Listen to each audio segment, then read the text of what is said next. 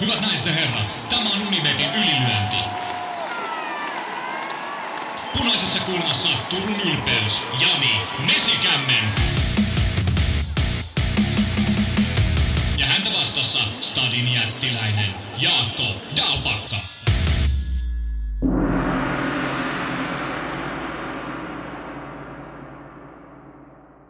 Lämpimästi tervetuloa kuuntelemaan Unibetin ylilöintipodcastia. Meillä onkin tähän alkuun heti ilo-uutinen, nimittäin asia, jota moni on tässä tämän vuoden aikana kaivannut. Meidän podcast on palannut palaamassa Spotifyin, SoundCloudin, iTunesiin ja ihan omalle kanavallekin. Ollaan saadaan tällainen uudistus nyt tästä eteenpäin tehtyä. Siinä samalla tehdään meistä riippumattomasta syystä pieniä sisällöllisiä muutoksia, pientä hiontaa. Varmasti huomaatte, mitä se on. Mutta pääosin ihan tuttu ja turvallinen lähes kuusivuotias ylilyöntipodcast. Vai mitä Jaakko? Kyllä, ja onhan tämä nyt hei itsekin Spotifyn käyttäjänä, niin paluu takaisin kaiken hyvän äärille. Ja varmasti monille kuulijoillekin nämä isot podcast-alustat ja, ja tutut tavat, niin kelpaa oikein hyvin. Kiva, että ollaan, ollaan taas normi, normilinjoilla. Tutuista tavoista puheen ollen tultiin tuossa todenneeksi, että meillähän pitäisi olla varastossa aika nippuu ylilyönti T-paitoja, niin pistetäänkö niitä jakoon tästä taas eteenpäin? Kyllä pistetään ja se jotenkin on vähän päässyt unholaan. Mä en oikein tiedä mistä se johtuu. Et me ollaan oltu vähän jäässä, mutta lupaamme parantaa tapamme ja nyt kun koulutkin on alkanut, niin ihmiset saa sitten uutta vaatetusta taas tästä jaksosta eteenpäin. Välillä vähän ollaan jäässä ja sitä enemmän mitä kylmemmäksi syksy tulee, mutta onneksi saa trendivaatetta voi saada täältä päälleen. Tutulla ja turvallisilla linjoilla lähdetään nyt tänään liikkeelle kamppailun maailman katsauksesta ja kaikenlaista top kolme listaa olisi tarjolla ensimmäisenä. Otetaan tämmöisen ihan itse keksimäni paskat jutut top kolme. Kolmannella siellä viime viikon jakso. Saimme palautetta, että oli, oli heikko, oli huono jakso meidän mittapuulla. Otamme palautteen nöyränä vastaan. Se on varmasti osuvaa. Ei sitä aina, kun tässä on niin kuin tämän jakson numero on 267, niin emme ole niin arrogantteja, että kuvittelisimme, että kaikki ovat olleet ihan timanttia, mutta tota, viime viikolla jotenkin ei ollut hyvä feng shui täällä näin ja tota, meillä oli huono käsikirjoitus sen otan piikkiin, niin se ehkä välittyy sitten kuulijalle.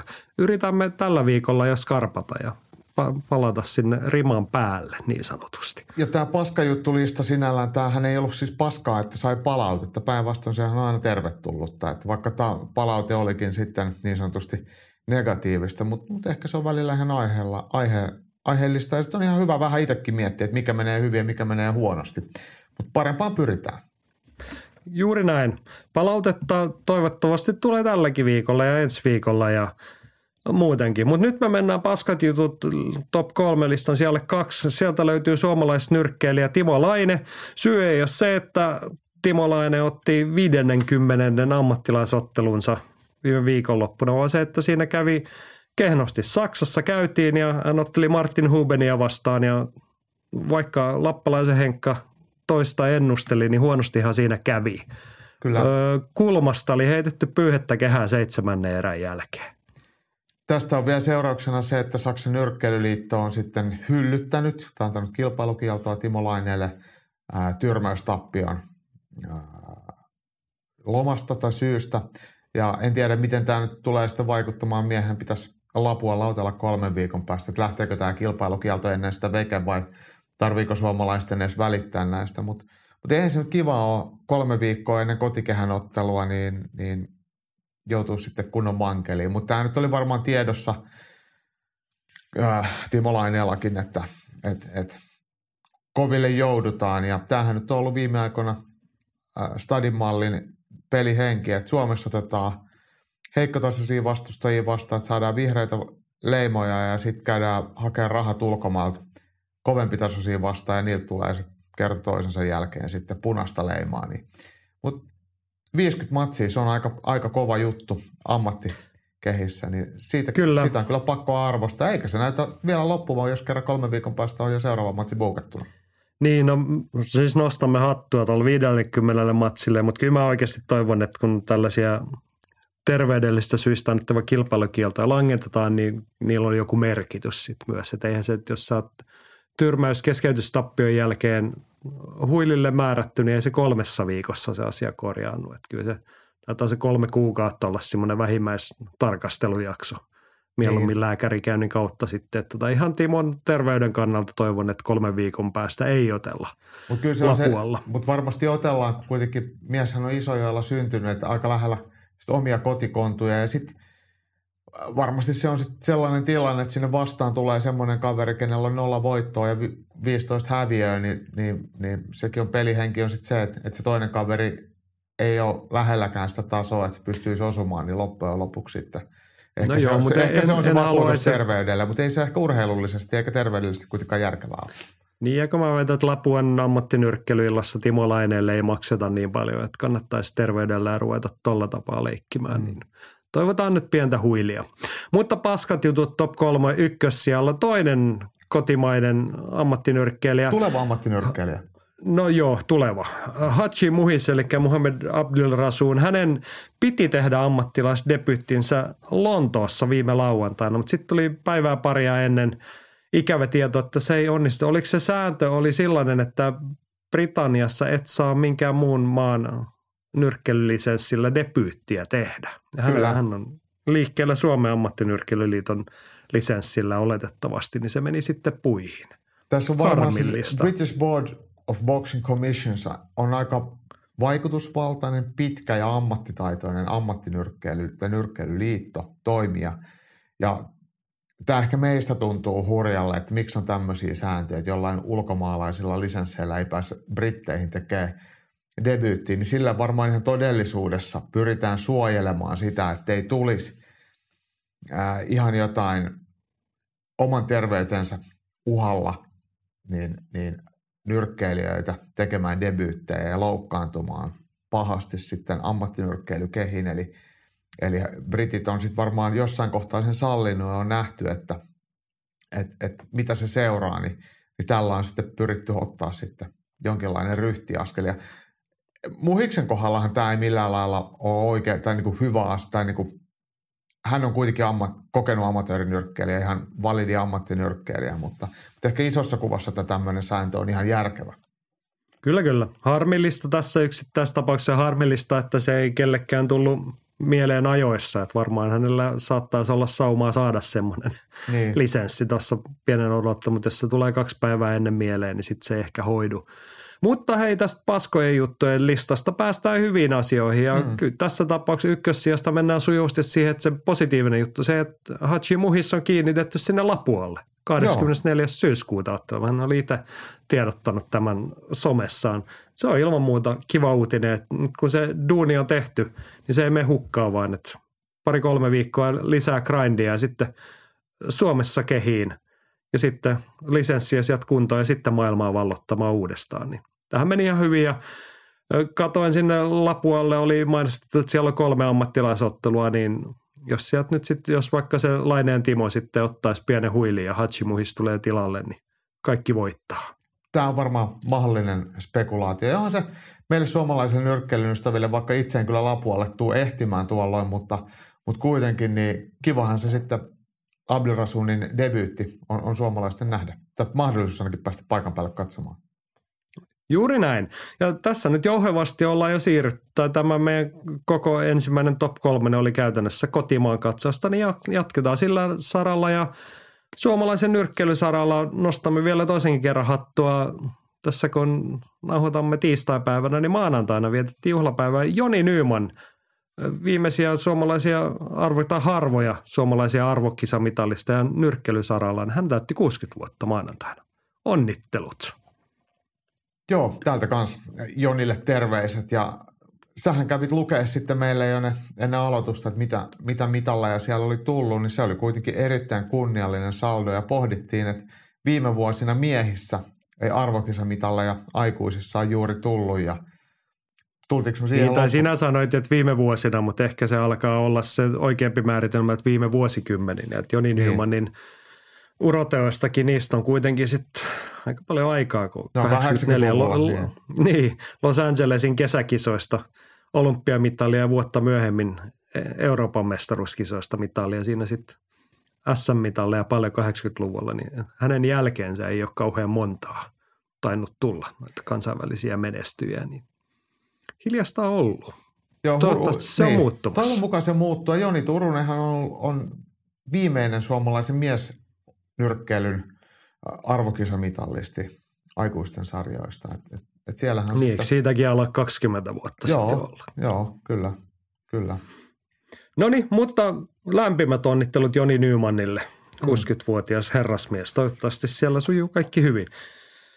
Ja kotimaan katsauksessa siirrymme jälkipyykin pesemiseen. Viime viikonloppuna Kultsalla oteltiin Kake 55, eli Cage. Sehän oli varsin maukasta menoa.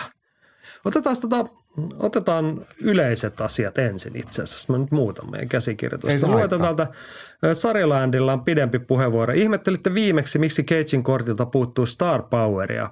Koronan syyttämisestä kaikista mahdollisista vaikeuksista pitää olla varovainen, mutta Cagein rosteriin sillä on ollut selvä vaikutus, kun kahteen vuoteen ei ole ollut mahdollista järjestää Cagea tai muitakaan kotimaan tapahtumia. Jos oltaisiin eletty normaalia aikaa, maankisella, kurhelalla ja muillakin nousevilla tähdillä voisi helposti olla nyt neljä ammattilaisottelua enemmän – ja näissä suurin osa voittoja. Tällöin he olisivat paljon mielenkiintoisempia hahmoja, joiden nousua kansainvälisiin kehiin odotettaisiin jo innolla. Kahden vuoden pakkotauon aikana suurin osa Keitsin entisistä kärkiottelusta siirtyi ulkomaille. Lisäksi moni lupaava amatööri luultavasti lopetti uransa mielekkäiden kilpailuja jopa treenimahdollisuuksien puutteessa keskittyy nyt siviilielämään sen sijaan, että ottelisi 2-0 rekordilla Keitsin alkukortilla. Tilanne Cagein rosterin osalta on poikkeuksellisen heikko, mutta se ei ole oikein järjestäjän kontrollissa. Nyt ollaan edellisessä uudelleenrakennusvaiheessa. Vuoden kuluttua ottelijat näyttävät jo paljon kiinnostavimmilta, kun tarina on enemmän. Ainoa realistinen vaihtoehto tälle olisi hamaran tyylinen matchmaking, jossa puuttuvaa tähtivoimaa paikataan vanhoilla legendoilla. No syytämmekö koronaa vai emme, Jaakko? No ehkä osit, me... osittain me syytään niin. koronaa, mutta kyllä mä, mä syytän siis suomalaisia ottelijoita siinä mielessä. Ei, ei eläköitymisestä voi ketään niin kuin kellekään vihanen, mutta, mutta siis ottelijoissa on käynyt katoa. Ja sinne osa ottelijoista onneksi ottelee pidempään amatöörinä, ei siirry ammattilaiseksi. Tämä on niin monen asian summa, mutta tämä mitä Andy tämän kiteyttää, niin tämä on ihan totta silleen, että, että Keitsihän on järjestänyt vähemmän tapahtumia ja siellä ei ole päässyt tarinaa samalla lailla kypsymään, mikä kyllä nyt siellä kuplii siellä kannen alla. Että siellä ihan hyvin, hyvin just nämä nimet, mitä tuossakin mainittiin, Mankest ja Kurhalat, niin jatkaa hyvällä tiellä. Eli, eli ehkä vuoden päästä tilanne on sitten orgaanisesti jo paljon parempi. Joo, siis lopputulema oli hyvin kuvailtu, että siirtymävaihe tai sellainen välitila tuossa. Syystä ehkä pikkasen, siis joo, korona vaikeutti, rajoitti, ei ole niin paljon pystynyt. Olisihan, siis kun meidän tyyppejä siirtyi maailmalle, eikä ne ole siirtynyt UFC, niin jossain ne otellut, niin olisihan se jollain tapaa ollut Suomessakin mahdollista. Ja ihan niin kuin, niin kuin al, ei nyt alkeistasolla, mutta niin kuin helpoimmalla tasolla, niin Suomen ammatti, eikä ammatti, siis vapautteluliitto, hän mahdollisti sen, että salikisoissa olisi saanut ottaa näitä ammattilaismatseja. Kyllä. Mutta onko niitä nyt sitten yksi nähty? Niin, vai kaksi. Niin olisihan Emil joo. Kurhela ja Ville Mankinen, heidän kotikulmillaan salikisoja nähty ja vähintään lähimaastossa.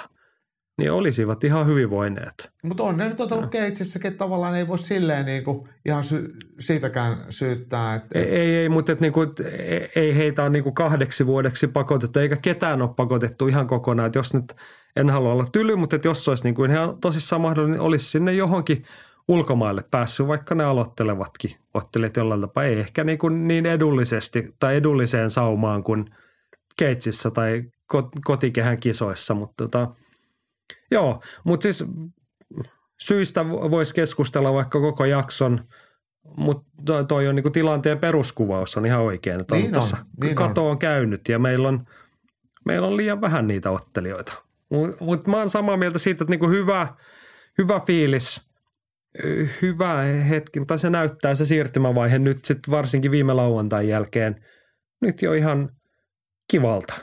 Samuli toteaa, että pakko antaa kehuja Keitsille. Kortti oli hyvä ja suomalaiset lähtökohtaisesti voitti, mutta ei liian itsestään selvästi.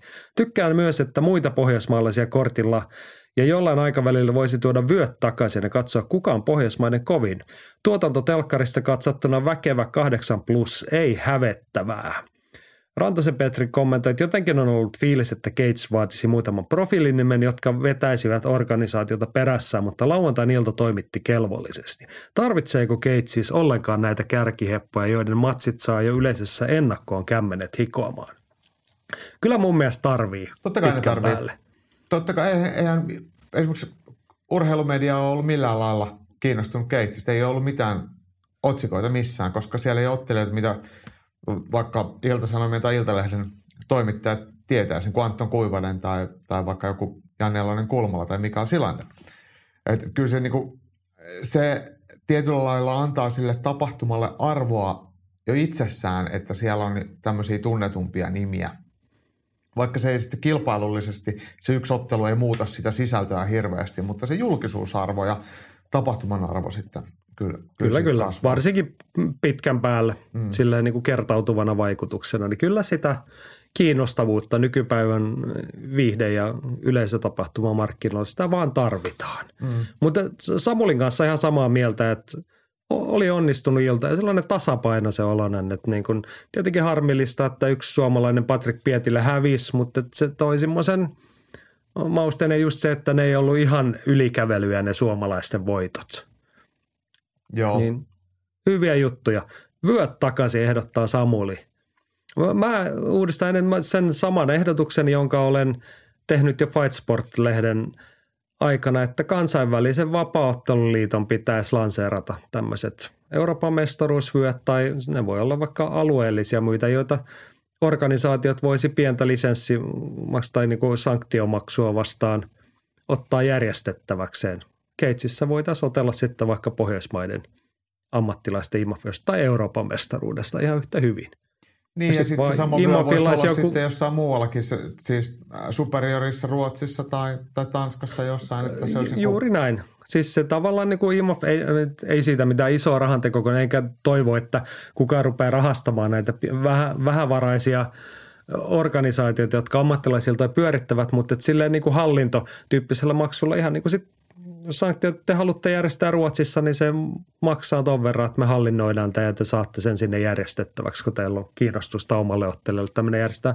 Sitten IMOFilla on vaan joku, joku taho, joka kontrolloi, että sitä ei nyt niin kuin laiteta kenen tahansa matsiin sitä vyötä peliin, vaan että siinä olisi joku, joku järkevä. Sittenhän se niin kuin ruokkii itse itseään se järjestelmä, kun saadaan ne mestarit aikaiseksi. Niin Ja varsinkin sitä po- tämmöinen niin pienemmässä mittasuhteessa tämä Pohjoismaat, Skandit, Pohjola, niin missä on, on ihan validit ja jo pidem, pidempään toimineet vapaaotteluliitot niin Suomessa ja Ruotsissa. Ja kyllä Norjassakin vapaaotteluliitto on, vaikka se Norjassa vapaaottelu on kiellettyä ja, ja, ja varmaan sitten Tanskassa myöskin, niin t- ehkä tämmöisessä pienessä maassa, tai pienissä maissa, missä kaikki naapuritkin tunnetaan, niin se pystyttäisiin toteuttamaan aika helposti. Euroopan laajuisesti se olisi aika paljon haastavampaa.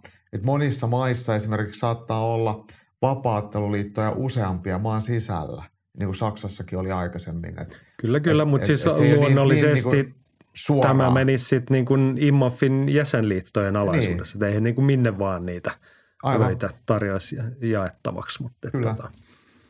No joo, Mut miele- siis siis mulle, musta, se, olisi ihan niin kuin, on, Niin. se on sama, samanlainen kuvia kuin EB, EBUlla, Euroopan nyrkke, ammattinyrkkeilyliitolla. just näin, että eikä tämän tarvitse olla mikään suuri rahamylly, vaan se loisi niin kuin, olisi tapa edistää lajin tunnettuutta ja mielenkiintoa ja muuta. Mm. Et mä näkisin noin mielenkiintoisempaa kuin se, että kaivetaan jonkun vaatehuoneen kaapista ne vanhat Gatesyöt esiin ja ruvetaan niitä jakamaan niin kuin vähän sattumanvaraisin peruste tai sattumanvaraisin, mutta et ilman semmoisia selkeitä mekanismeja, niin, niin, niin mä pitäisin siitä enemmän. Mutta hei, palataan viime viikonloppu. Ö, Itse en päässyt paikan päälle. Ehkä pienestä äänen tunkkaisuudesta vieläkin kuulee, että ei ole kondissa ollut kauhean hyvä, mutta tota, ruudun ääressä katsoin niin kuin Samulikin ja kyllä mä semmoisen vähintään 8 plussan 8 puolen annan. Se oli perus varmaan hyvää viihdettä ja Cage top kolme lista No niin, lähtee siitä, että kolmos siellä pistämme asiantuntijakommentaattori Suvi Salmimiehen. Suvi sai aikaisemmin kehua, hän oli kehäkuuluttana silloin, kun Veltsu Viitanen oli jossain estyneenä ja tällä kertaa hän oli sitten sellaista Jani Rajaliinin kanssa tota, siellä hommissa Kultsalla asiantuntijana.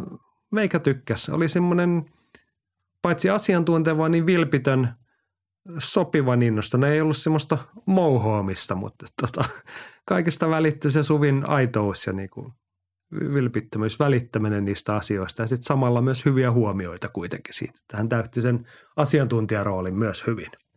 Mä ite Pidin. Joo, mä, mä tykkään Suvista siis mikrofonin varassa. Hän osaa toki myös laulaa, mutta hän oli loistava kehäkuuluttaja ja en yhtään ihmettele, että tämä myös kommentaattori, asiantuntijan rooli hänelle sitten sopii.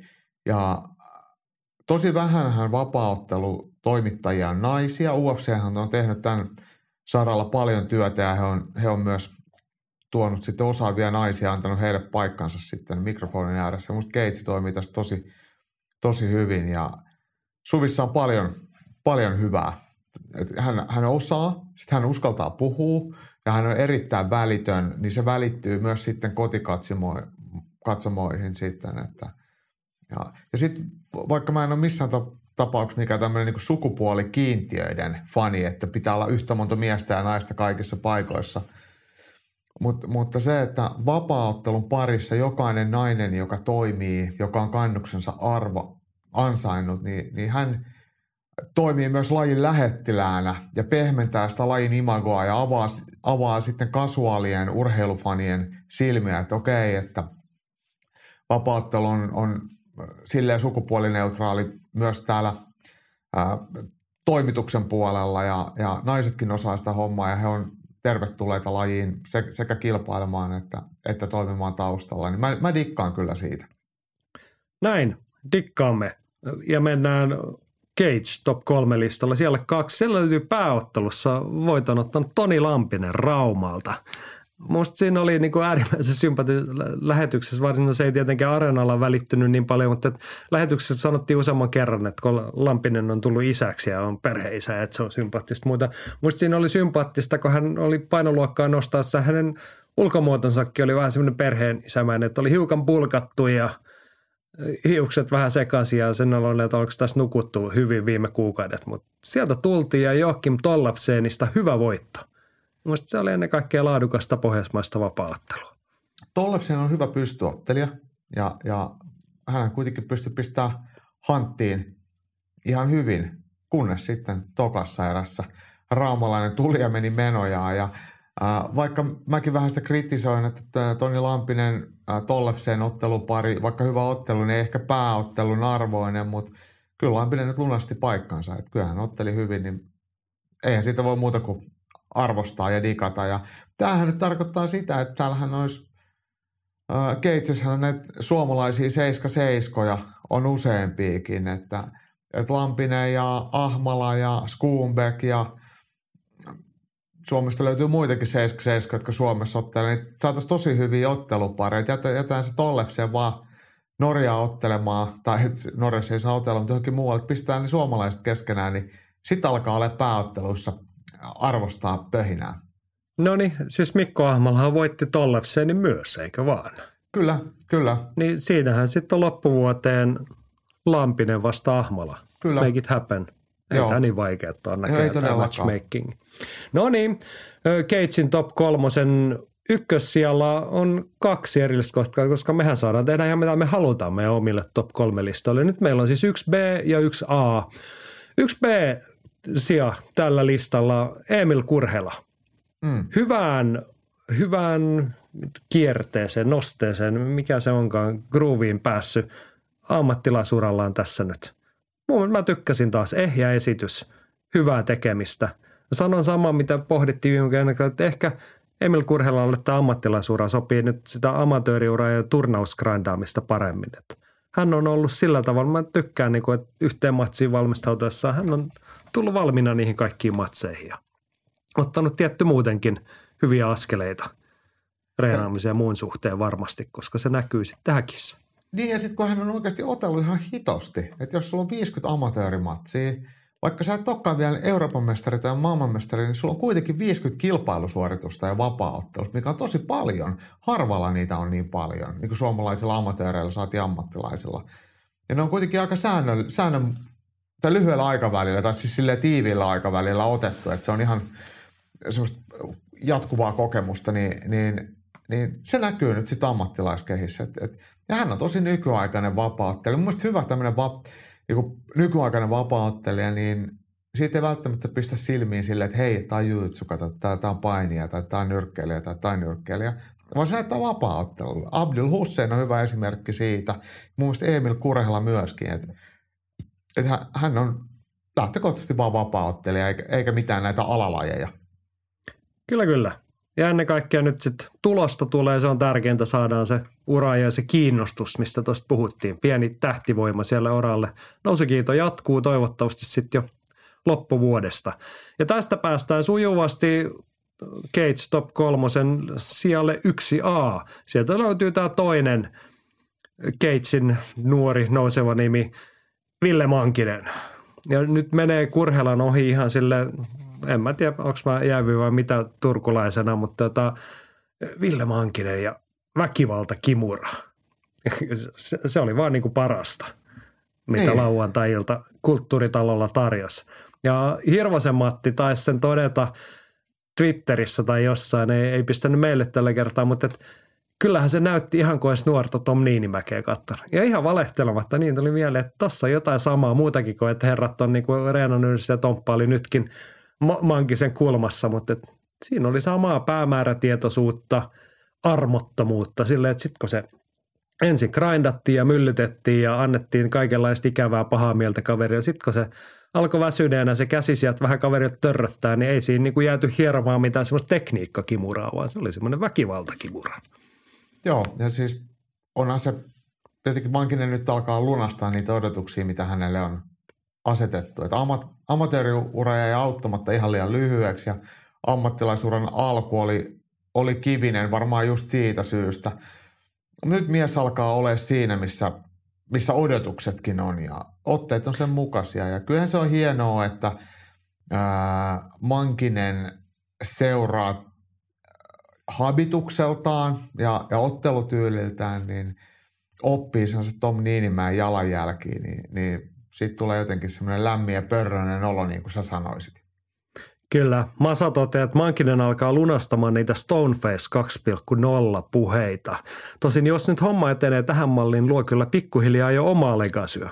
Kyllä joo, siis mä oon ihan täsmälleen Masan kanssa samoin niin pitkän päälle. Kyllähän me halutaan, että Ville Mankinen luo sen oman mielikuvaa, eikä vaan niin kuin se, että toi on se Tompan kopio, vaan että mä ainakin haluan nähdä vielä jotain parempaa toivottavasti tässä matkan varrella, mutta että kyllä siitä niin väistämättä hienoja fiiliksiä nousee tuosta tekemisestä ja toivottavasti loppuvuoteen saadaan sitäkin lisää. Mm. Ja näitä ykkössiä jakaneita Kurhelaa ja Mankista, niin heitähän yhdistää tämä 03 Fight Team ja nehän on sitten Aleksi Toivosen ää, luotsaaman tiimin äh, niin kuin ammattilaisnimiä, mutta mut ne on nyt sitten oikeastaan ne, ketkä sitä tulosta tekee. Et muuten siellä on sitten ollut siellä nämä kokeneemmat ottelijat, Edward Walls, Patrick Pietilä, Mikael Silander, niin, niin se, ne on vähän sitten jäänyt jalkoihin ja ihan hyvää, hyvää ja fiksua sainaamista 03 oli, oli ottaa sitten nämä, tämä kaksikko, että ne on tulevaisuuden nimet ja ne on nyt matkalla oikeaan suuntaan. Kyllä, kyllä. Mä toisaalta siis niitä kokeneita nimiäkin siinä tarvitaan uuden tiimin tekemisessä. Varmaan ollut odotusarvo, että he olisivat tehnyt enemmän sitä välitöntä tulosta ja nostanut niin. sitä tiimin profiilia, ja jolloin nämä kaksi saisi kasvaa. Niin kuin vähän nythän se on niin kuin välittömästi sitten ehkä mennyt niin päin, että nämä kaksi on ottanut lipu käteen ja lähtenyt eteenpäin. Toivottavasti Joo. kokeneemmat tulevat perässä. Näinpä, näinpä. Mutta ei, ei, ei, eipä siis sanotaan näin, että kokeneemmista niin alkaa olla eläköitymään päin ne kokeneemmat. No palataan siihen Joo. hetken kuluttua. Masa toteaa tähän väliin kuitenkin lisäksi vielä, että pikku Urholinkin toimitti, joskin kyllä siinä sai taas jännittää, osuuko Rikua leukaan. Puheet oli taas hienoja nämä, kun yhdistää otteisiin häkissä, aletaan olemaan jo loistavan urheiluviihteen parissa.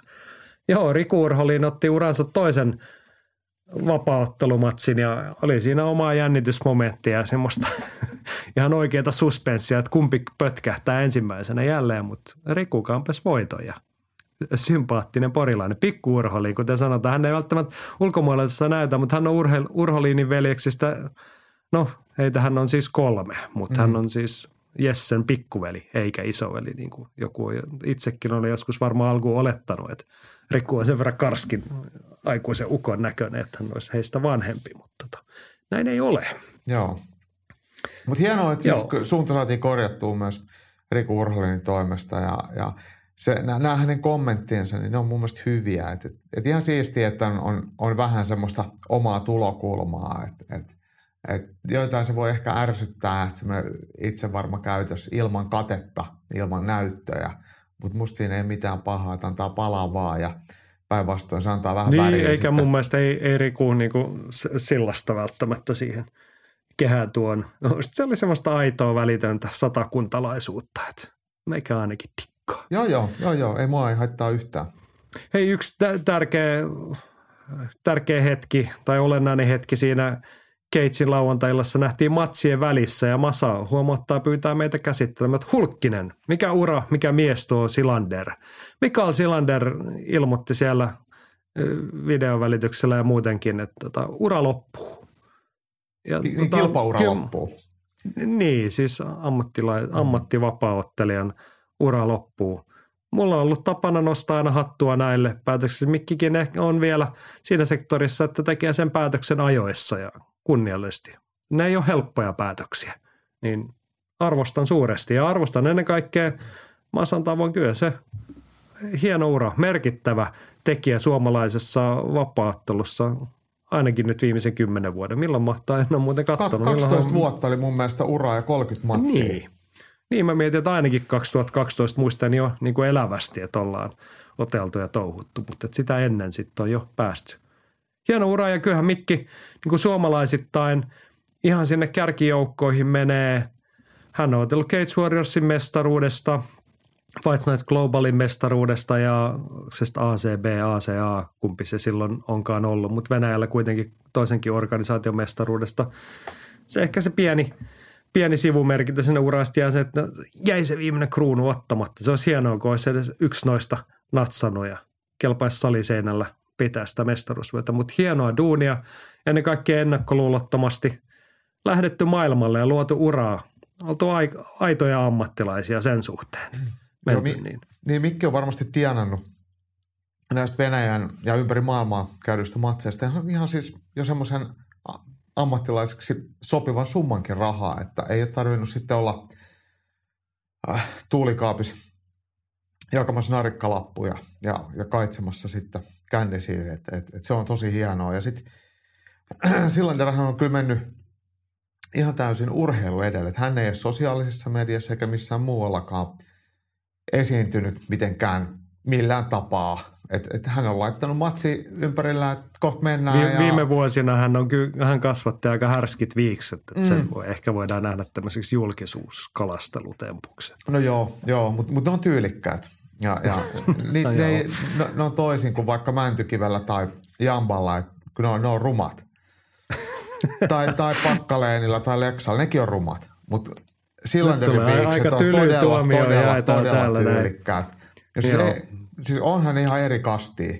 Ne on semmoiset niinku miehekkäät. Niissä, Joo, niin, näistä tulee mieleen, mikä se 70-80-luvun näyttelijä Burt Reynolds ainakin. Burt Reynolds, just mm. näin. Siinä on niin samaa koulua. Dan Severn. Just kyllä. näin. Lopetatte sen viiksivahan kanssa pelleen niin. ja muut. Tai että jos niin. ne ei kasva, niin ajatte ne pois. Niin, just, niin. Kattokaa Silanderi, jos ette näytä samalle, fuck it.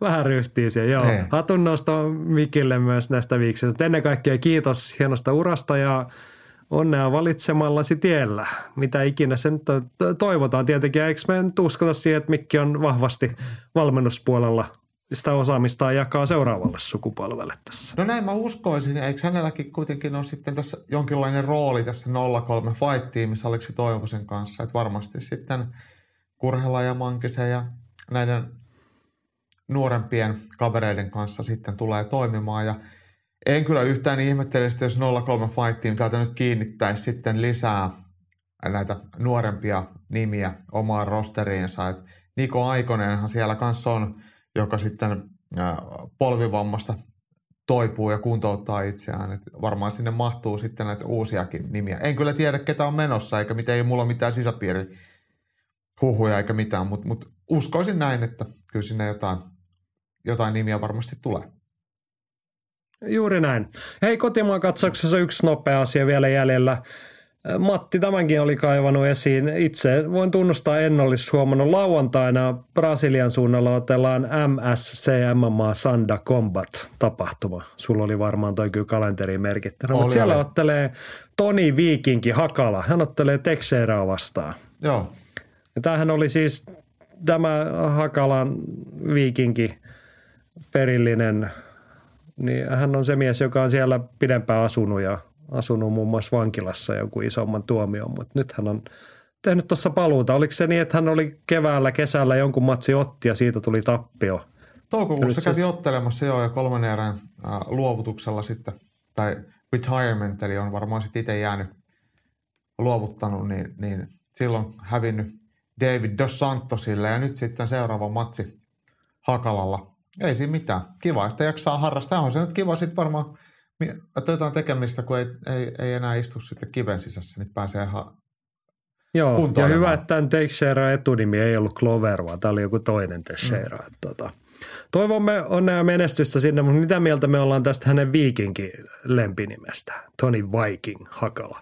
Tota, mähän sanoin sulle sille, että mä en niinku miele suomalaisia viikingeiksi. Että ne on noin naapurimaalaiset, ruotsalaiset ja tanskalaiset ja norjalaiset ja islantilaiset. Ne, heissä jotenkin tämä viikingiys enemmän virtaa. Että, että mit, mitä termiä mä sanoin, että me ollaan enemmän tosi niin kuin maa-orjia. Että meitähän on potkinut niin, siis- ruotsalaiset siis... päähän ja venäläiset päähän ja ollaan kerätty perunoita ja asuttu puissa. Että ei, en, en kyllä kehtaisi laittaa viikinkypärää päähän suomalaiset on slaavilaista orjakansaa, mutta en mä tiedä, ei nyt lähdetä sen enempää moittimaan, että jos Toni on vaikka tehnyt geenitestiä, että kyllähän viikingit on Suomessa käynyt aikoina ja täällä on esimerkiksi Alistamassa Tur- suomalaisia. Turun tyyppisissä paikoissa on ollut asutusta ja kulttuuria jo silloin viikinkiaikana, niin ehkä hänellä hän tietää, että hän on ollut viikinkiverta siellä perintönä, niin sitten hän on Toni Viikinki Hakala, eikä siinä, mitä me siihen sitten ollaan sanomaan. Joo, ei. Ja siis kyllähän toi nyt myy kuitenkin tuolla – Brasiliassa. Että mä väitän, että brasilialainen tämmöinen äh,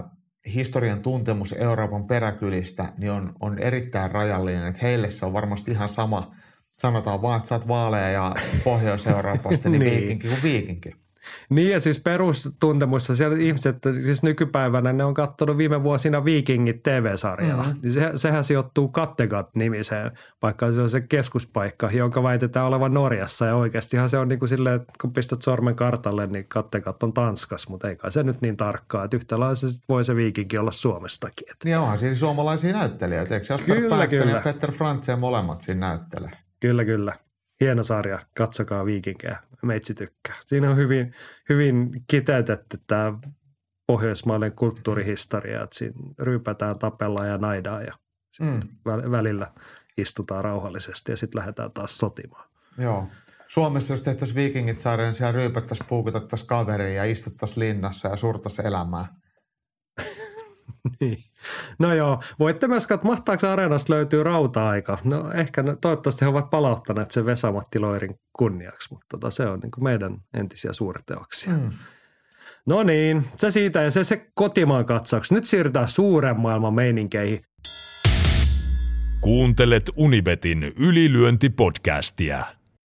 Itse en ollut matkassa, mutta sä kävit ihmettelemässä suurta maailmaa Pariisissa viime viikolla UFC rantautui. Ja se me pitkään puhuttiin Pariisin keväästä. Se jäi kokematta, mutta Pariisin, Pariisin syksy. syksy tai loppukesä oli jonkinlainen. Multa jäi sekin nyt väliin. Etuniemi Hukkala kysyi, että miltä se pääottelun rymistely tuntui paikan päällä ja millainen tunnelma Pariisissa oli muuten. Tämän kysymyksen johdosta mä heitin sulta täkyyn, että miten se olisi semmoinen Jaakon top kolme Pariisin jutut. Joo, tästä tulee kolme ja nämä ei ole ehkä missään tärkeysjärjestyksessä, mutta asioita, mitä ei mieleen ottelujen ulkopuolelta. Ottelusta voidaan puhua sitten myöhemmin. David Shaw, UFCn täältä konttorista oleva, en muista mikä hänen virallinen tittelinsä on, mutta se on no, joku Vice President of niin. jotain. Niin.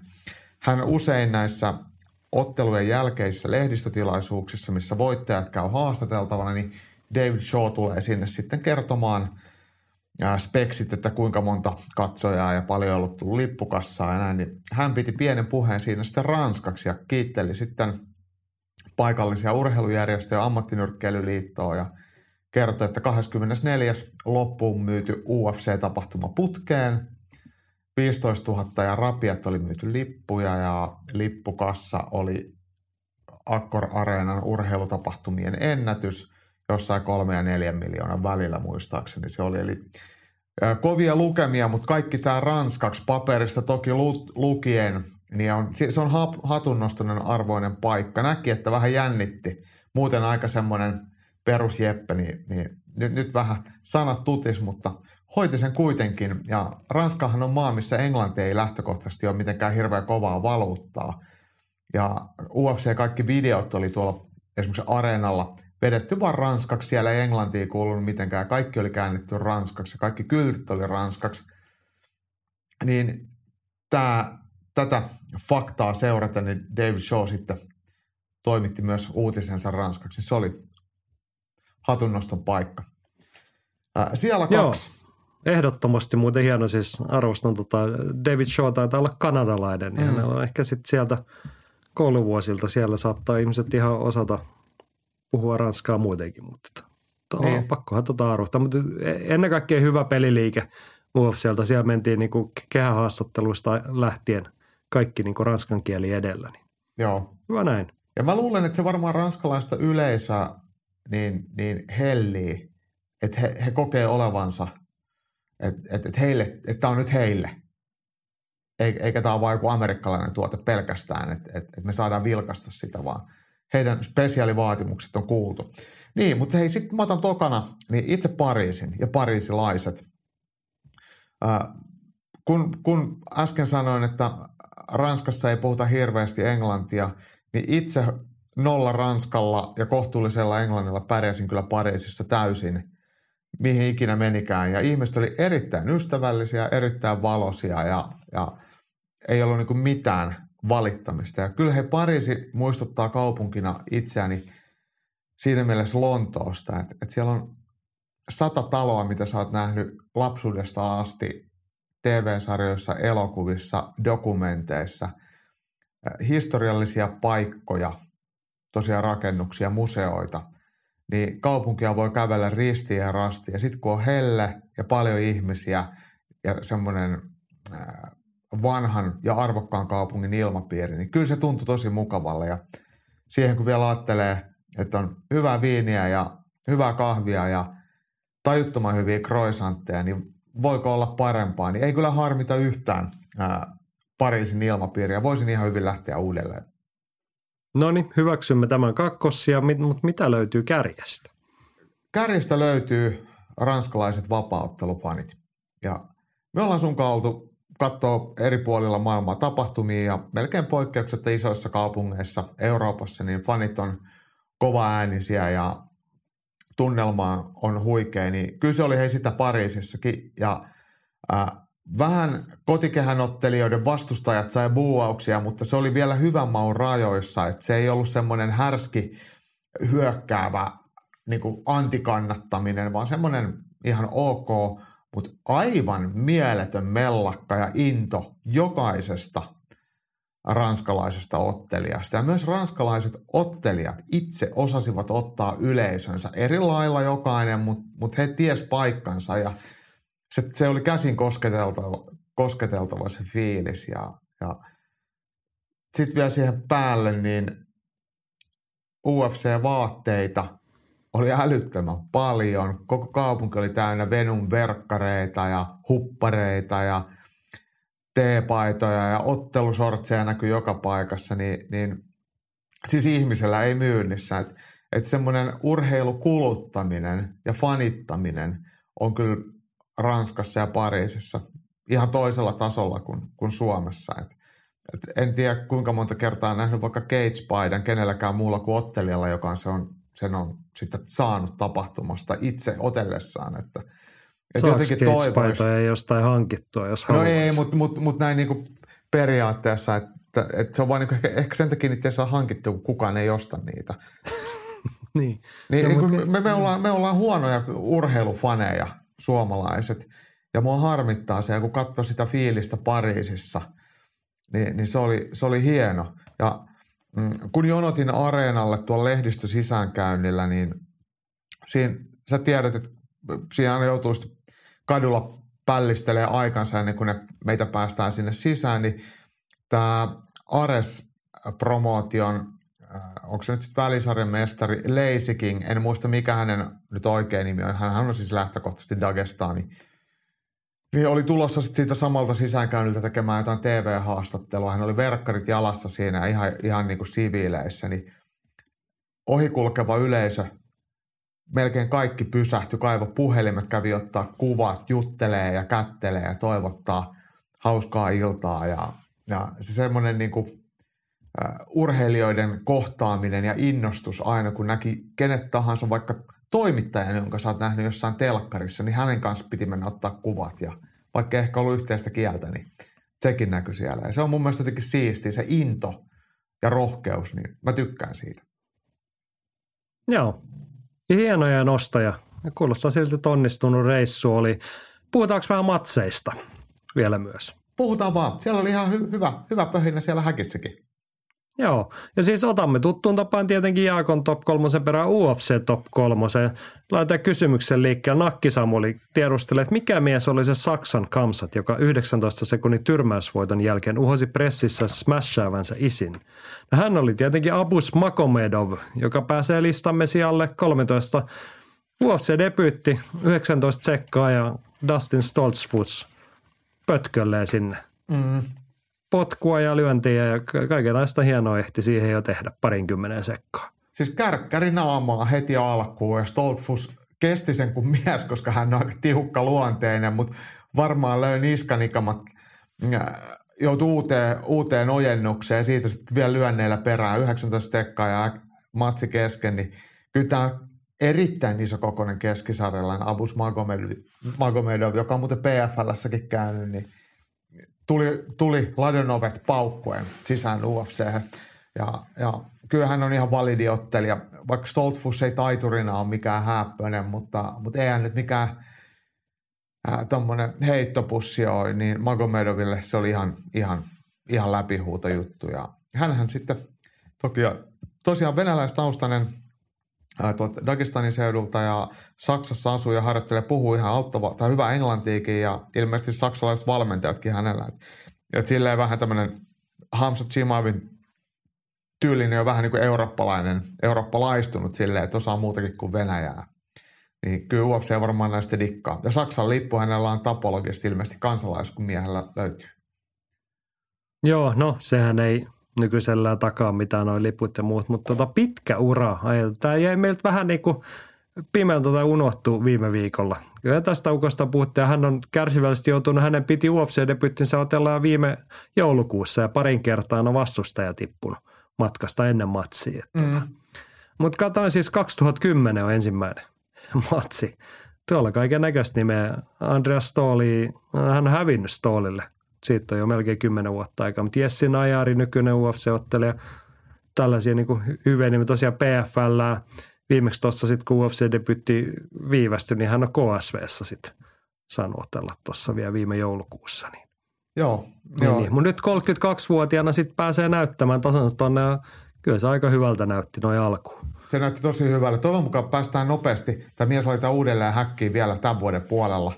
Että et toi hype ei pääse laantumaan. No niin, tästä olemme samaa mieltä. Mennään UFC Top 3 kakkossijalle. Mä poimin sieltä nimeä, josta puhuttiin toi, sen sijaan viime viikolla. Nathaniel Wood. Hieno matsi Charles Jordania vastaan. Vaikka meni pisteelle eikä mitään näyttävää lopetusta, niin – todella hyvää tekemistä brittiottelijalta. Ja me ollaan pikkasen keskusteltu, että hän nosti edellismatsinsa painoluokkaa höyhen sarjaan ja se ei ollut ihan valtavan vakuuttava se debyytti, mutta siitäkin voitto. Nyt oli oikeasti jo vakuuttava, hyvä, kovaa vastustajaa vastaan. Hän tuli alta vastaana tähän otteluun, mutta ei, ei kyllä yhtään esiintynyt sen mukaisesti. Kyllä, se, se oli hieno esitys.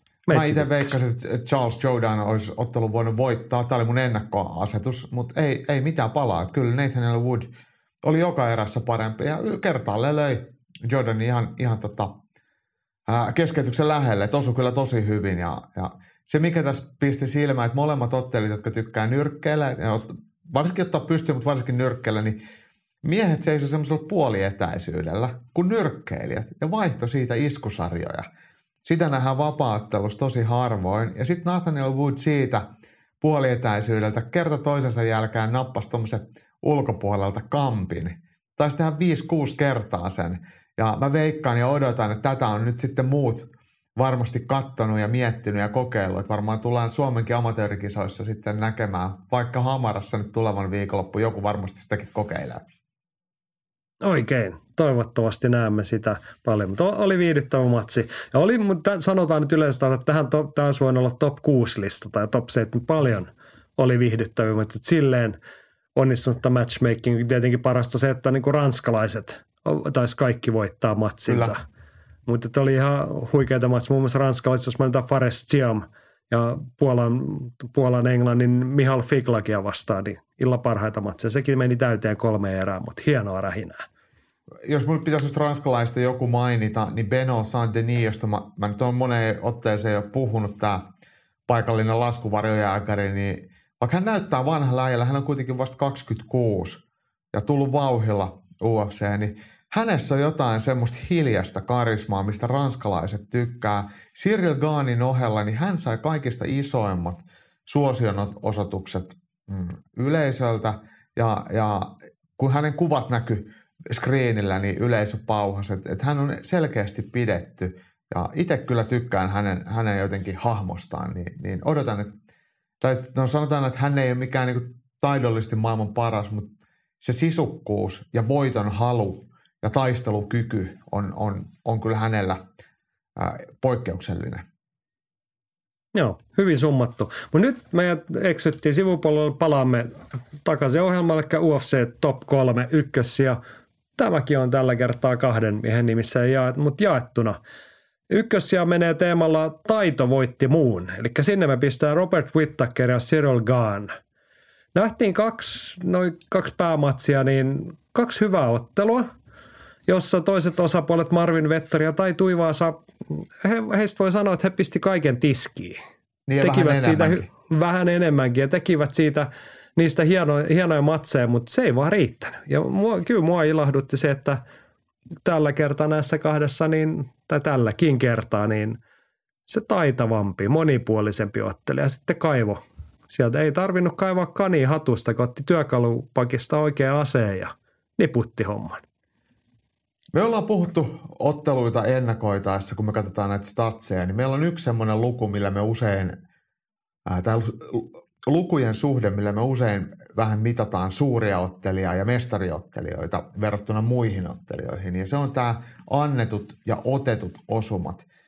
Ja Cyril Gain ja Robert Whittaker, niin heillä on just tämä lukema, että he antaa selkeästi enemmän osumia kuin ottaa. Niin se on yleensä sitten näiden pääotteluiden voittajien semmoinen yhteinen tekijä.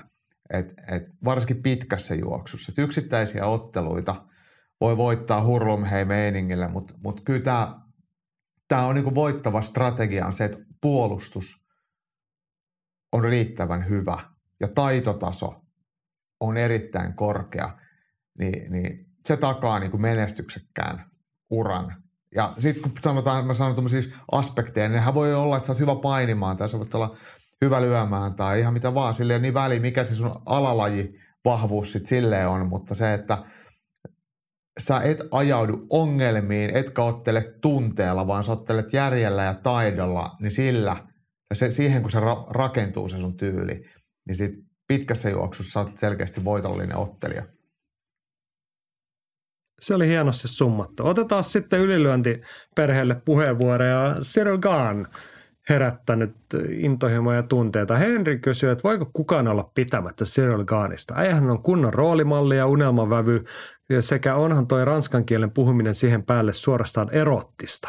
Mutta itse ottelusta Gaanin pysty on kyllä upeaa, liike ja potkut sekä nopeus ja ketteryys on kyllä hevariksi ihailtavaa. Sekoittelee myös hyvin potkuja ja lyöntejä kroppaan. Pakko nostaa Tuivasalle hattua. On kova ukko. Tässä ottelussa ei häviäjiä ollut. Jos seuraavaksi Gaan ottelee uusinaan Ganuta vastaan, niin väitän, että nyt voittaa. Tappio tuli viimeksi hyvän saumaan ja kasvatti henkisesti.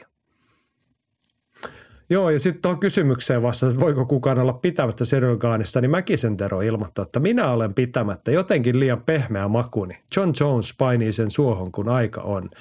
Ja Henrik Lin komppaa, että munkin silmään näyttää vähän pehmeältä se sen olemus. Tässä muuta odotellutkaan, että koskas Bones palailee ja pärjääkö noilla kanankoivilla tuolla.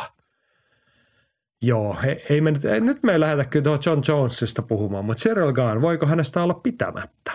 Se on ihan hyvä kysymys. Hänestä on ainakin helppo, helppo pitää, koska niin, oli hän on sanomassa. tyylikäs ukko. Niin. Hän on hyvä tapainen, iloinen, positiivinen, ei puhu paskaa, kuitenkin itsevarma. Et kaikissa tilanteissa niin, niin hän kyllä käyttäytyy edukseen ja hän on taitava raskassarjalainen, urheilullinen raskassarjalainen, niin, niin kyllä hänessä on semmoiset supertähden ää, ainekset. Ja, ja en mä niin näe mitään semmoista syytä, että minkä takia tai, tai tämä hänen nousunsa olisi jotenkin kuplaa.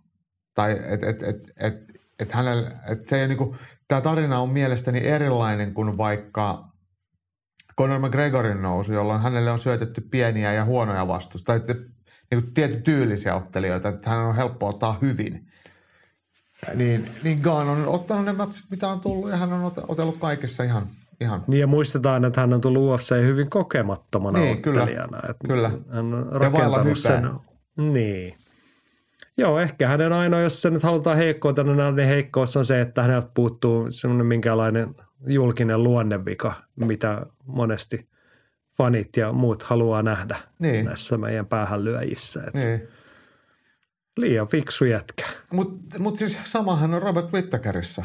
Hän on erittäin inhimillinen ja, ja ei, hän- hän ei, vaikka Vettori puhuu paskaa, niin ei, ei Whittakeria kiinnostanut se ollenkaan. Et, et, et, et hänkin on vähän tuommoinen niin kuin virasto työntekijän ollainen paperin pyörittelijä, vaikka ei sitä todellakaan ole, mutta hyvin tuommoinen niin kuin joviaali jantteri. Joo. Rantasen Petri ottaa vielä yhden aspektin Gaanista, että aika usein on puhetta yhden ja toisenkin ufc kohdalla ammattinyrkkelystä, erityisesti raskassarissa. Näin myös Ganun kohdalla, mutta olen itse sitä mieltä, että Gaan pärjäisi paremmin nyrkkelyssä. Miehen tapa liikkua ja kyky reagoida pystyottelussa on sen verran hyvää luokkaa, vaikka tuivaansa kerran osuikin.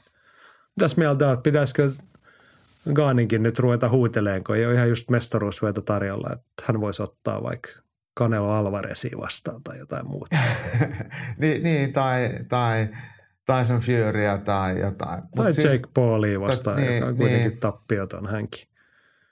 Mutta Cyril Gahn on kyllä hyvä liikkumaan, mutta ei hän ole mun mielestä niinku nyrkkeilijä. Ja ei, Niin. niin. hänen puolustuksensa ei ole mitenkään niinku lyöntipeliä ajatella. että Jos hän vaan nyrkkeilisi, niin, niin ei hän olisi välttämättä lähellekään niin hyvä. Että hänhän käyttää potkuja tosi järkevästi. Pitkiä jalkoja ja, ja, ja taitavia potkuja ja niillä pystyy niinku hämmentämään. Kun ne riistaan pois, niin, niin ei hän, hänellä ole esimerkiksi mitään yhden lyönnin tyrmäysvoimaa. Joo, joo, ja sitten mä mietin, että kun hänen se vahvuutensa vapaattelijana se tasalaatuisuus, että on ok lyönnit, hyvä liike, hyvät potkut, osaa myös painia lähiotteluun mm-hmm. silleen. Mutta kun sitten mennään nyrkkeilyn puolelle, niin se keinovalikoima rajautuu siihen, että keskimäärin sä lyöt joko päähän tai kroppaan ja potkut ja kaikki jää pois. Ei, mutta oikeasti Joo, se on, joo, se on joo, niin joo. paljon pienemmän niin kuin rajatumman alueen huippuosaamista. No siis tämä on ehkä ihan se hänen kuin niinku ottelu pe- Joo, joo. Mutta hänen niinku peruslaatuinen yleistävä hyvä osaaminen, niin ei se, niinku sit, jos siitä ottaa monta osa-aluetta pois, niin mä oon ehkä samaa mieltä, että hän on ihan tyyli, tyylikäs liikkuja silleen, mutta sitten jos pitäisi vaan lyödä, niin riittäisikö se nyt sitten kovin pitkälle? Ja mä väitän, että jos Cyril Gahn ja tai Tuivaansa nyrkkeilisi, niin Tuivaansa voittaisi. Niin, että jos Ihan vaan se, oikeasti, että, siis että sä voit käy, niin, että jos tai Tuivaansa voisi aina tallustella lähietäisyydellä ja, tai puolietäisyydellä ruveta siinä myllyttää, mm. niin hänelle kävisi luultavasti aika paljon paremmin, jos joku ei potkisi mahaa esimerkiksi koko ajan. Niin, se on epäreilu. No en mä tiedä, se on sääntöjä sallimaan, niin se on ehkä semmoista vähän inhottavaa, mutta tota, silleen saa vapaattelussa tehdä, näin Niin, mä niin. kuullut. Niin mäkin. Ja siis, Joo, ja mun sit mielestä kun nyrkkeilystä tai käyttää siis- vapaattelua tosi hyvin hyödykseen. Että hän käyttää nyt kaikki osa-alueet Niin. ihan fiksusti. Niin sanotaanko näin, että me ollaan ihan tyytyväisiä, että Cyril Gahn on vapaaottelija ja annamme hänen mielellään olla vain sitä. Just näin. Joo, Väisäsen Antti toteaa vielä tuosta matsista, että Tien, tiedän, että taistelun huumassa ajatus ei samalla tavalla kulje ja nyrkit viuhuvat, mutta se vasara niskaan oli ällöttävä ja näytti tahalliselta. Eipä sillä väliä tietysti, kun Tuivaansa oli jo ihan ulkona, mutta puistottava lyönti oli. Joo, siinä siis just ennen kuin tuomari tuli väliin ja Tuivaansa alkoi sinne jo käpertyä, niin siinä tuli kyllä hämmentävä semmoinen vasaraisku ja suoraan niskaan Joo. Kaanilta. Siihen kiinnitti kyllä itsekin huomiota. Mutta tota, mä mietin tätä ja sanoinkin sulle, että kun hänen track recordinsa on niin kuin kaikin puolin tyylikäs ottelijana ja ihmisenä, niin ehkä yksi kerta menee sitten vielä niin kuin erehdyksen tai sen hetken. si- Junior Dos Santos syytti, että häntä löytiin kyynärpää takaraivoa. Okei, okay. Mutta muista, hän itse, mutta mitään hän niin itse päätä niin kuin lähiottelutilanteessa. että Se, sille ei voi mitään. Niin, tuossa oli se hankaluus, että Tuivaasa oli niinku romahduspisteessä ja niinku käpertymässä. Sitä on vaikeaa siinä kiistämättä niin kuin Antti hetken hurmassa kontrolloida, että missä asennossa se heikko oli joutunut vastustaja siinä. Että joskus Niin. sattuu vahinkoisen suhteen, mutta ehkä siinä vähän harkintakyky petti, että kun siinä olisi riittänyt se, että niin kuin kato rauhassa ja osu rauhassa. Että Mm, mm. vähän pääsi kiima yllättämään voittajan siinä kohtaa. Joo. Me, mutta mut joo, emme missään nimessä pidä sitä hyväksyttävää. Oli se, oli se ikävän näköinen, mutta vaikea mun nyt on jotenkin osata ajatella, että olisi kovin tahallinen tai sillä tavalla ollut. Tietenkin ottelija on niin kuin yrkeistään vastuussa, että millaisia lyöntejä jakelet. totta kai, totta kai. Mun pitää hei sanoa vielä Tai Tuivaasesta, että, että, että kun tuossa miettii, että onko mahdoton tai niin kuin, äh, Gaanista on pakko pitää, mutta kyllähän hei Tai Tuivaasesta on pakko pitää.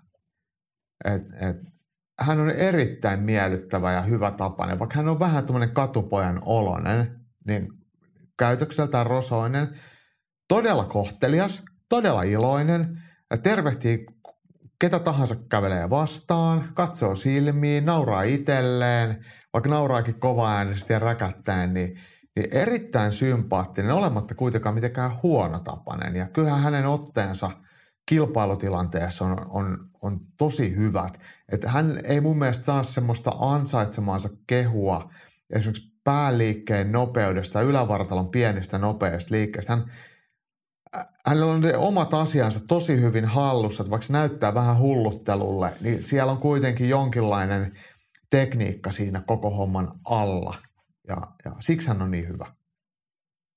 Hyvin summattu, hyvin summattu taas. En lähde tuohon edes jatkamaan, koska siinä oli paljon tosi, hänestäkin on helppo pitää omalla tavalla, vaikka ihan eri, niin kuin tavallaan erityyppinen kuin Cyril Gahn. Mutta jos sun pitäisi ei- lähteä mm. jomman kummankaan kans- kaljalle, niin kummankaan lähtisit. En kummankaan. Mä lähtisin kyllä Taituivaasen kanssa. Varmaan saisi nauraa itsensä kipeäksi. No joo, varmaan hauskaa oli, se tulisi juotua liikaa, mutta tota, niin, niin, niin. Ja jo, jo, joisitko kengästä? no en todennäköisesti, jos se olisi ehkä se rasittavin puoli, että sellaista niin tarjottaisiin. Mutta mm.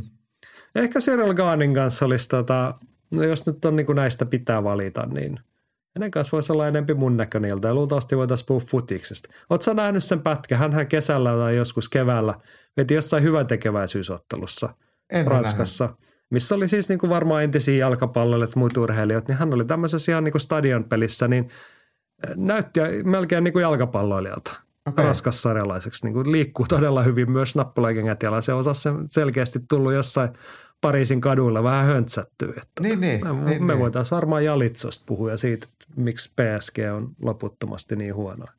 Aivan, aivan. Että No joo, rahalla, ei mut- saa, la, rahalla ei saa niinku mainetta.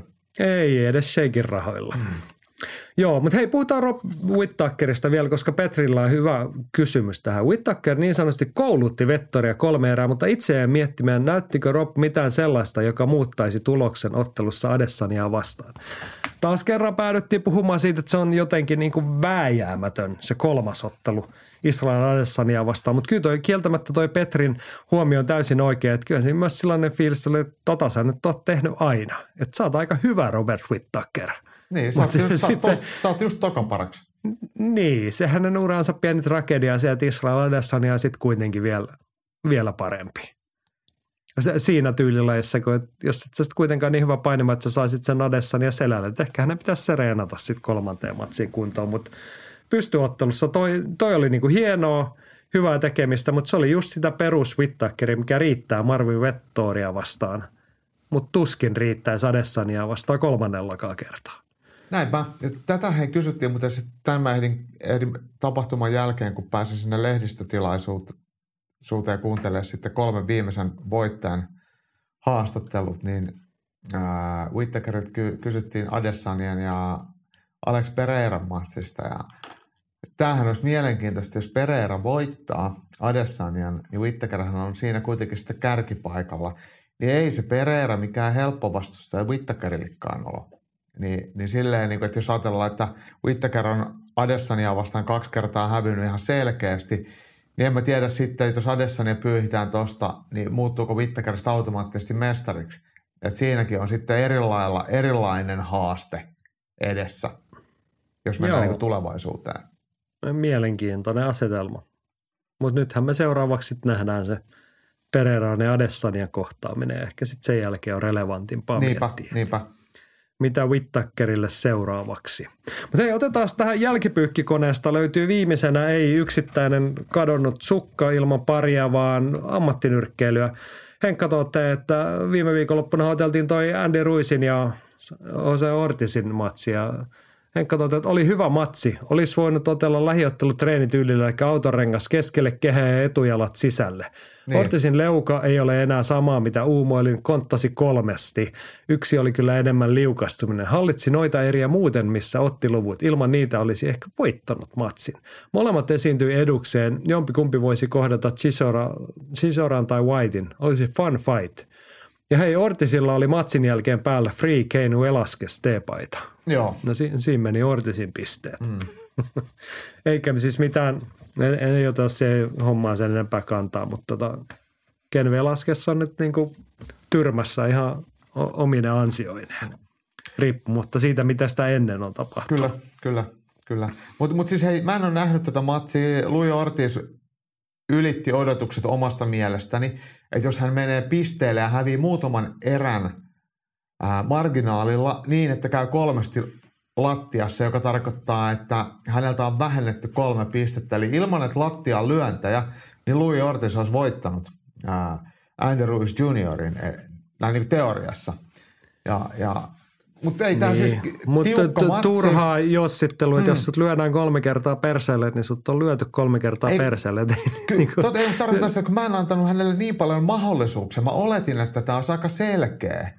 Niin, Eli tämähän niin, oli joo. tosi tasainen, kun Louis Ortiz on kuitenkin vanha kääpä, mutta, mutta kuubalainen niin, niin näytti taas, että, että ikä on vain numeroita ja – ja hän oli sitä mieltä, että tähän matsiin on nyt valmistauduttu hyvin ja se menikin aika hyvin, vaikka Ruiz sen sitten voitti. Ja Ruizhan huutelee täältä, että hän voi sitten olla tota, Deontay Wilderia vastaan, kun Wilder voittaa Robben. Tai siis kuka, kaikkihan on ottelemassa äh, jo Deontay Wilderia vastaan, kukaan ei miettinyt, että Robbe ottelee sitä vastaan eka. Et se ei ole mikään kirkossa kuulutettu, mutta tämä on niin kansainvälinen tilanne on se, että tätä pidetään ihan läpihuutona tätä Mutta eikö se ole siltä aika maukasta, jos Roppe ottaisi siitä voiton, niin huuteleeko ne kaikki sitten Roppen perään ja sitten alkaa niin kuin miljoonat vaan kilistää? Joo, joo, sata miljoonaa heti. Mutta kyllä mä veikkaan, että jos, jos, jos Robben Wilderin voittaa, niin, niin kyllä sitten on tarjolla muitakin. Halukkaita, halukkaita ottajia varmasti löytyy. Joo. Tällaista kamppailumaailmassa jälkipyykkiä riitti pestäväksi. Näin tapahtui viime viikolla. Kuuntelet Unibietin ylilöintipodcastia ja seuraavaksi tämän viikon jaksossa ruvetaan puimaan viikon taistelua, eli tulevan viikonloppukoitoksia.